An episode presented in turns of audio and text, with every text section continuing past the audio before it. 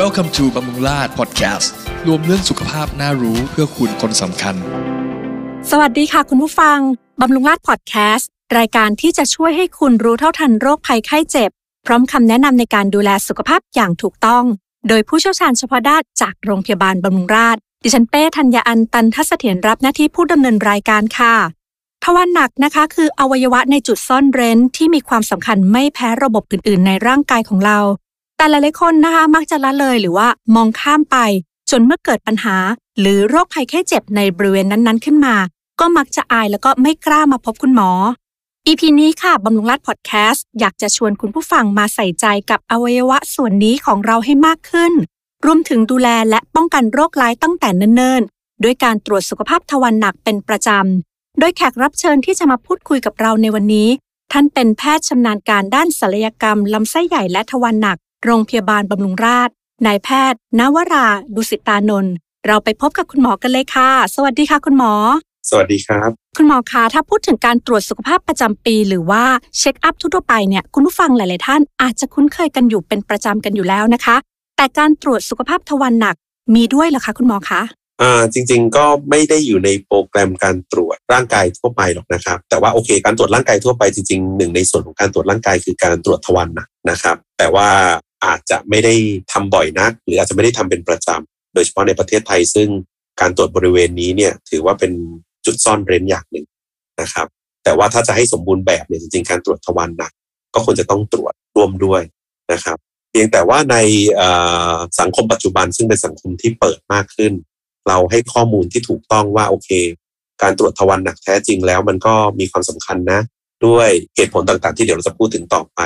ผมคิดว่าก็อาจจะทำให้คนเข้าใจมากขึ้น แล้วก็รู้ว่าโอเคมันมีประโยชน์และมีความสำคัญยังไงนะครับค่ะ อย่างนี้ค่ะใครล่ะคะที่ควรที่จะมาตรวจบ้างคะคุณหมอคะจริง ๆ มันต้องขึ้นกับว่าไอ้เราตรวจเพื่ออะไรนะครับ ถ้าในกรณีที่เหมือนตรวจประจำปีทั่วไปเนี่ยอันนี้ผมก็ถือว่าทุกคนเนี่ยจริง ๆควรจะต้องตรวจนะครับแต่ว่าถ้าเป็นกลุ่มจำเพาะจริง ๆ เช่น ตรวจเพื่อคัดกรองมะเร็งปากทวารหนักนะครับ กลุ่มนี้เนี่ยจริง ๆ แล้วมันมีแค่กลุ่มบุคคลบางกลุ่มเท่านั้นเองที่ถือว่ามีความเสี่ยงของการเป็นมะเร็งปากทวารหนักเพิ่มขึ้นนะครับ จริง ๆ แล้วมะเร็งปากทวารหนักเนี่ยมันเป็นโรคที่เจอไม่บ่อย ถือว่าเป็นกลุ่มมะเร็งที่เจอน้อยมากนะครับ ไม่ได้อยู่ในสิบอันดับแรกของมะเร็งที่เกิดขึ้นในในคนทั่ว ๆ ไปเลย แต่ว่ามันพบสัดส่วนสูงขึ้นในกลุ่มจำเพาะกลุ่มจำเพาะที่ว่าคืออะไรบ้าง กลุ่มที่หนึ่งคือกลุ่มที่มีประวัติเพศสัมพันธ์ทางทวารหนักนะครับ กลุ่มที่มีเชื้อ HIV positive นะครับ กลุ่มที่มีประวัติได้รับการปลูกถ่ายอวัยวะ เพราะว่ากลุ่มนี้เขาจะต้องได้รับยากดภูมิต้านทานนะครับ แล้วก็กลุ่มสุดท้ายคือกลุ่มสตรีที่มีประวัติมะเร็งปากมดลูก หรือมะเร็งช่องคลอด ซึ่งกลุ่มนี้มันเป็นมะเร็งที่เกี่ยวข้องกับการติดเชื้อ HPV นะครับเพราะว่าโรคมะเร็งปากทวารหนักเนี่ยจริงๆแล้วมันสัมพันธ์กับเชื้อที่เรียกว่า HPV ค่อนข้างเยอะนะครับ มันก็เลยทำให้ คนกลุ่มที่ผมกล่าวถึงเนี่ยซึ่งมีความเสี่ยงต่อการติดเชื้อ HPV เนี่ยมีโอกาสการเป็นมะเร็งปากทวารหนักสูงขึ้นค่ะ นอกจากกลุ่มต่างๆ ที่คุณหมอนะคะ ได้มีการอธิบายมาแล้วค่ะอย่างบางคนค่ะที่อาจจะมีการสังเกตตัวเองนะคะ ว่าอุ้ยท้องผูกบ่อยๆ ท้องเสียบ้าง ท้องเสียสลับท้องผูก หรือว่าอาจจะมีการถ่ายออกมาเป็นเลือดบ้างอะไรแบบนี้กลุ่มนี้ก็เป็นหนึ่งในกลุ่มเสี่ยงเหมือนกันไหมคะ จริง ๆ อาจจะไม่เรียกว่าเป็นกลุ่มเสี่ยงแต่เป็นกลุ่มที่ต้องมาตรวจนะครับ คืออาจจะไม่ได้เสี่ยงอะไรเพิ่มขึ้น เพราะเราก็ยังไม่รู้หรอกว่าจริง ๆเขาเป็นอะไร แต่แนะนำว่าเมื่อไหร่ก็ตามที่มีถ่ายจระเป็นเลือด เมื่อไหร่ก็ตามที่มีการเจ็บทวารหนัก เมื่อไหร่ก็ตามที่คลำได้ก้อนบริเวณนั้น หรือการขับถ่ายที่เปลี่ยนแปลงไป ผมแนะนำว่าน่าจะต้องไปพบคุณหมอที่ไหนก็ตามเพื่อได้มีรับได้รับการตรวจเหตุผลเพราะว่าถ้าเราวินิจฉัยตัวเองว่าอ๋ออาการเนี้ยในทีวี หรือในอินเทอร์เน็ตเคยบอกว่าอาการเนี้ยน่าจะเป็นลิสีดวงนะนะแล้วก็ไปรักษาลิสีดวง มันเคยมีงานวิจัยฮะว่าคนไข้ที่มาตรวจที่คลินิกศัลยกรรมลำไส้ใหญ่และทวารนะมาถึงบอกว่าอ่าจะมาตรวจลิสีดวง แล้วพอสุดท้ายการวินิจฉัยคนไข้คนนั้นเนี่ยเราพบว่าเป็นลิสีดวงจริง ๆ แค่ประมาณ 20%อีก 80%เนี่ยอาการที่เขาคิดว่าเขาเป็นลิสีดวงอะสุดท้ายได้รับการวินิจฉัยว่าเป็นโรคอื่นอยู่มากกว่านะครับเพราะฉะนั้นการวินิจฉัยตัวเองว่าเป็นลิสีดวงอาจจะไม่ถูกต้องนะฮะเพราะนั้นในคนกลุ่มนี้อาจจะไม่ได้เพิ่มสัดส่วนของการเป็นมะเร็งหรอกแต่ว่า ผมก็ยังแนะนำว่าควรจะต้องได้รับการตรวจ เพื่อได้รับการวินิจฉัยที่ถูกต้อง แล้วก็รักษาต่อไป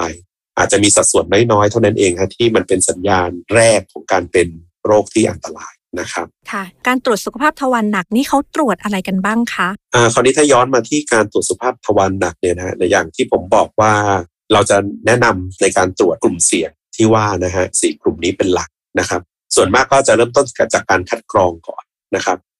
เนื่องจากว่าผมต้องเกริ่นย้อนกลับไปนิดนึงว่าอย่างที่กล่าวไปครับมะเร็งปากทวารหนักเนี่ยมันเกี่ยวข้องกับการติดเชื้อ human papilloma virus คือ HPV นะครับในสมัยก่อนเนี่ยมะเร็งชนิดนี้มันไม่ได้เจอบ่อย ซึ่งปัจจุบันก็ยังเจอไม่บ่อยนะเพียงแต่เราเจอสัดส่วนที่สูงขึ้นมาก ๆ ในคนกลุ่มเสี่ยงนี้นะครับมะเร็งชนิดนี้เนี่ยมันมีลักษณะการดำเนินโรค คล้ายๆ กับมะเร็งปากมดลูกนะครับ ก็คือมะเร็งปากมดลูกเนี่ยมักจะมีการติดเชื้อ human papilloma virus หรือ HPV มาก่อน แล้วก็มีการ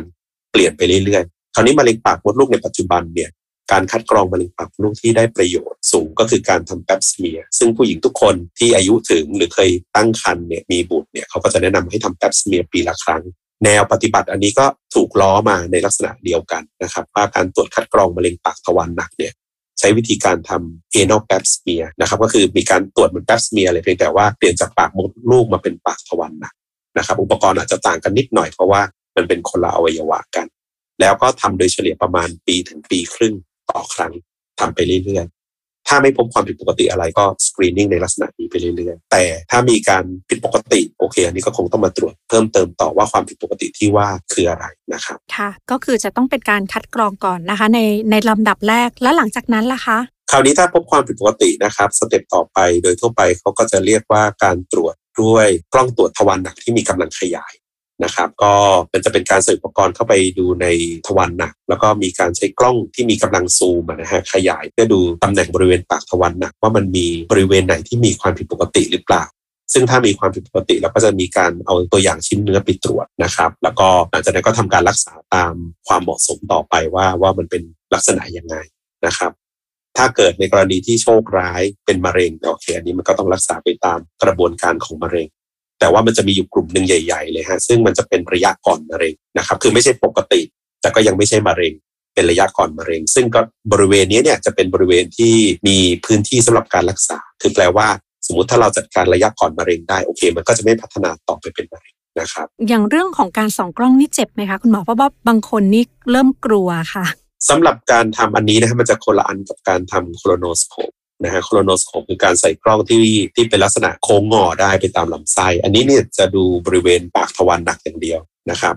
ซึ่งถามว่าเจ็บไหมก็มีความอึดอัดระดับหนึ่งนะครับ แต่ว่าคนส่วนใหญ่ทนได้นะครับ ไม่มันไม่มากถึงขั้นว่าจะต้องใช้ยาสลบหรือยาทำให้หลับนะครับ ก็คือสามารถทำได้โดยการใช้ออยเมนที่เป็นยาชาเฉพาะที่แค่นั้นนะครับ ก็คือไม่ได้ไม่ได้เจ็บมากๆ แต่ว่าก็อาจจะไม่ถึงกับสุขสบายมากนะนะครับแล้วใช้ระยะเวลาในการตรวจนานไหมคะ ประมาณ 10-15 นาทีครับ ในการตรวจไอ้ตัว High Resolution Anoscope หรือว่าที่บอกว่ากล้องที่มีกำลังขยายนะครับ แล้วอย่างนี้นะคะ คนที่อยากจะมาตรวจค่ะ จะต้องมีการเตรียมตัวก่อนตรวจยังไงคะ สำหรับคนที่มาตรวจนะฮะก็เนื่องจากว่าสเต็ปที่หนึ่งของเราคือการทำ anal pap smear ก็อันนั้นคงไม่ได้ต้องมีการเตรียมตัวอะไรมากครับ ก็สามารถมาตรวจได้เลยในวันเวลาที่ต้องการนะครับ ก็ไม่น่าจะติดขัดอะไร ในส่วนกระบวนการที่ 2 ซึ่งทำไอ้ high resolution anoscope ก็เช่นกันครับ ไม่ได้ต้องมีการเตรียมตัวอะไรพิเศษนะครับ ก็หลังจากที่นัดแนะกันปั๊บก็สามารถทำได้เลยตามแผนที่เตรียมไว้นะครับ ค่ะ คือต้องมีแบบในเรื่องของอาหารเนี่ยเราจะต้องมีการงดเว้นอาหาร หรือว่าจะต้องควรทานหรือไม่ควรทานอะไรเป็นพิเศษไหมคะคุณหมอคะไม่มีเลยครับไม่มีเลยครับสำหรับการตรวจสองอย่างนี้สามารถทำได้เลยทำได้ตามปกติดื่มน้ำปกติได้เลยนะคะ ใช่ครับ แล้วเราสามารถไปเองคนเดียวได้ไหมคะ หรือว่าเราควรจะมีเพื่อนไปด้วย คืออย่างบางคนอาจจะแบบมีความกังวลนะคะ แล้วก็อุ๊ย เราสามารถไปเองได้เลยไหมอะไรอย่างเงี้ยค่ะคุณหมออ๋อสามารถมาเองได้ครับ ไม่ไม่จำเป็นที่จะต้องมีคนอ่ามาเป็นเพื่อนนะครับ แล้วก็เนื่องจากว่าเราไม่ได้ให้ยา เพื่อที่ทำให้หลับหรือว่าทำให้มึนงงอะไรเงี้ยก็สามารถเดินทางกลับบ้านได้ด้วยตัวเองนะครับ ไม่ว่าจะขับรถส่วนตัวหรือว่าจะขนส่งสาธารณะก็ตามนะครับค่ะ แล้วหลังจากที่มีการตรวจสุขภาพทวารหนักด้วยวิธีนี้แล้วคะต้องรอผลหรือว่าระยะเวลาในการรอผลตรวจนานไหมคะ step ที่หนึ่งนะฮะสำหรับการทำ anal pap smear นะฮะในช่วงของการคัดกรองเนี่ยอันนั้นผมยังไม่ได้พูดว่ามันใช้เวลาสั้นมากอันนั้นใช้เวลาประมาณนาทีสองนาทีในการตรวจเท่านั้นเอง แล้วคราวนี้ผลของการตรวจอะใช้เวลาประมาณ2 ถึง 3 วัน นะครับ ส่วนในเรื่องของการ step ที่ 2 ถ้าเกิดในกรณีที่จำเป็นเช่น พบความผิดปกติจาก anal pap smear ตัว HRA เนี่ยมันขึ้นกับว่าเราต้องมีการตัดชิ้นเนื้อหรือเปล่า ถ้ามีการตัดชิ้นเนื้อเนี่ยอาจจะใช้เวลาในการรอผลชิ้นเนื้อประมาณ 5 วันโดยเฉลี่ยนะครับค่ะแล้วถ้าพูดถึงโรคร้ายค่ะ ที่อาจจะเกิดขึ้นกับทวารหนัก แล้วก็สามารถตรวจได้ตั้งแต่เนิ่นๆ จากการตรวจสุขภาพทวารหนักนี่มีอะไรบ้างคะคุณหมออ่าโรคที่เรากลัวและกังวลที่สุดก็คือมะเร็งปากทวารหนักนี่แหละครับ นะฮะแต่ว่าอย่างอื่น ซึ่งอย่างที่บอกครับมันอาจจะมี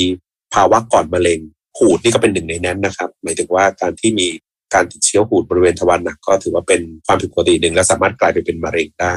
นะครับ นอกนั้นก็เป็นลักษณะเซลล์ที่ผิดปกติที่เป็นระยะก่อนมะเร็ง ซึ่งพวกนี้สามารถควบคุมได้ด้วยการทำลายเซลล์บริเวณนั้น ซึ่งมักจะทำพร้อมกันไปเลยถ้าสามารถทำได้ในช่วงของการตรวจนะครับ นอกนั้นก็อาจจะเป็นอย่างอื่นแล้วครับ ซึ่งไม่ได้เป็นโรคอันตรายแต่ก็เป็นโรคที่ต้องรักษา ช่น โรคติดต่อทางเพศสัมพันธ์ทั้งหลายที่สามารถติดที่ทวารหนักได้เช่นกัน ถ้าในกรณีที่มีประวัติของเพศสัมพันธ์ทางทวารหนักนะครับ อาจจะไม่ได้เป็นโรคอันตราย แต่ว่าเป็นโรคติดเชื้อที่เราสามารถรักษาควบคู่ไปด้วยในกรณีที่เราตรวจพบนะครับค่ะคุณหมอคะและสำหรับคนที่มีพฤติกรรมนะคะ ที่อาจจะก่อให้เกิดความเสี่ยงค่ะ ควรที่จะต้องมีการตรวจเป็นประจำมากน้อยแค่ไหนคะสำหรับในเรื่องของสุขภาพทางทวารหนักอะค่ะ ก็โดยคำแนะนำปัจจุบันนะฮะก็ควรจะทำเฉลี่ยเอนอแปปสเมียเนี่ยเฉลี่ยประมาณปีละครั้ง ปีละหนึ่งนะคครัรั้บงเนี่ยค่ะปีละหนึ่งครั้งครับ ก็สามารถทำพร้อมๆกันกับการตรวจสุขภาพประจำปีก็ได้ฮะจะได้ไม่ลืมนะครับ ก็ทำเฉลี่ยประมาณปีละครั้งค่ะ อย่างนี้ก็คือหมายถึงว่าเราก็บอกว่าอ่าวันนี้จะมาตรวจสุขภาพประจำปีนะ แล้วก็อยากจะตรวจเพิ่มเติมก็คือ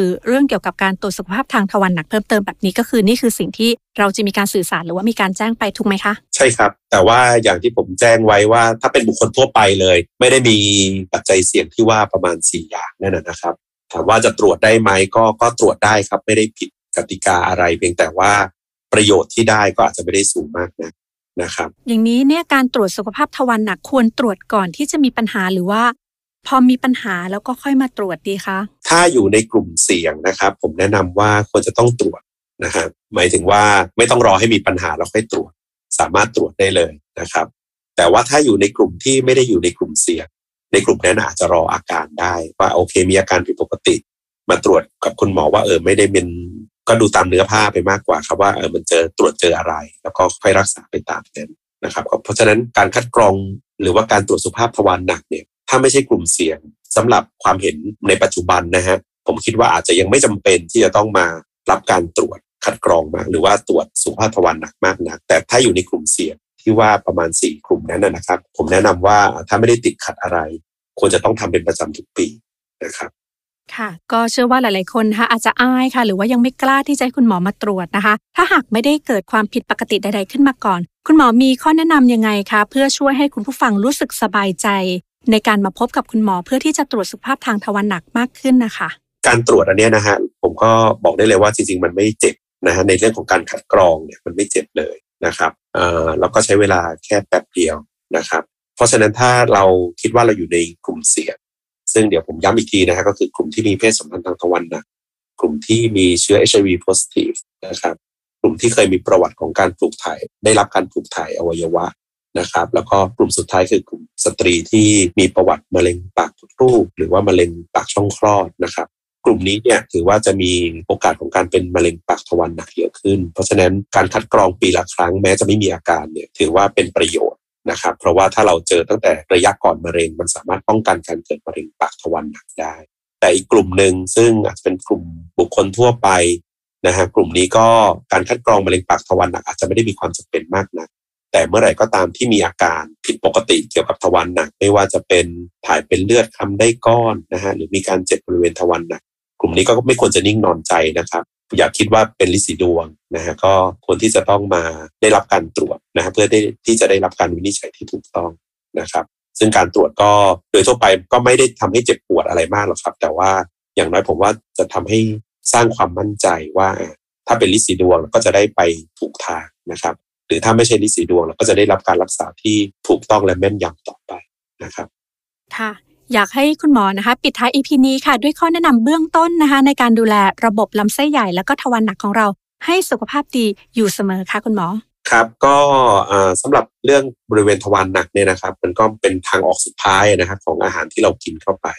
หลักๆ ก็คือคงดูลักษณะฮะว่าถ้าอุจจาระมันดีไม่ได้มีเลือดปนไม่ได้เจ็บนะครับ ก็คงไม่ได้มีปัญหาอะไร แต่เมื่อไหร่ก็ตามที่พบความผิดปกติ ไม่ว่าอุจจาระมันเปลี่ยนไปมีเลือด หรือว่ามีก้อนอะไรที่ผิดปกติ ผมว่าก็เพื่อให้การได้รับการรักษาที่ถูกต้องนะครับ ก็ควรจะพบหมอมารับการตรวจนะฮะแล้วก็ได้รับการรักษาต่อไปส่วนเรื่องการคัดกรองเนี่ยก็แนะนำจริงๆฮะในกลุ่มที่มีปัจจัยเสี่ยงนะครับตอนนี้นะคะเราก็ได้ทราบถึงความสำคัญของการตรวจสุขภาพทวารหนักกันไปแล้วนะคะ คุณผู้ฟังที่อาจจะอยู่ในกลุ่มเสี่ยง หรือต้องการตรวจเพื่อเช็คอัพจะได้รับมือกับโรคร้ายได้ตั้งแต่เนิ่นๆ สามารถเข้ารับการตรวจได้ที่ ศูนย์ศัลยกรรมลำไส้ใหญ่และทวารหนัก โรงพยาบาลบำรุงราษฎร์พร้อมดูแลคุณด้วยทีมแพทย์ผู้ชำนาญการ และเทคโนโลยีที่ทันสมัยระดับโลกค่ะ ต้องขอขอบคุณคุณหมอนวราดุสิตานนท์แพทย์ชำนาญการด้านศัลยกรรมลำไส้ใหญ่และทวารหนัก โรงพยาบาลบำรุงราษฎร์ที่มาพูดคุยให้ความรู้กับพวกเราในวันนี้นะคะ หมดเวลาของบำรุงราษฎร์พอดแคสต์อีกแล้วค่ะ แต่คุณผู้ฟังสามารถตามฟังย้อนหลังได้ทุก EP ผ่านทาง YouTube, Spotify, Google Podcast และ Apple Podcast กดไลค์ กดแชร์ หากถูกใจในเนื้อหา หรือกด Subscribe และ Notification แจ้งเตือนไว้ ไม่พลาดทุกความน่าสนใจจากเราแน่นอนค่ะ ส่วนคุณผู้ฟังที่มีข้อสงสัย สามารถฝากคำถามไว้ในคอมเมนต์ หรือส่งคำถามมาที่บำรุงราษ YouTube ก็ได้นะคะ ส่วนตอนนี้ดิฉันและคุณหมอขอลาทุกท่านไปก่อน สวัสดีค่ะ ขอบคุณมากครับ สวัสดีครับ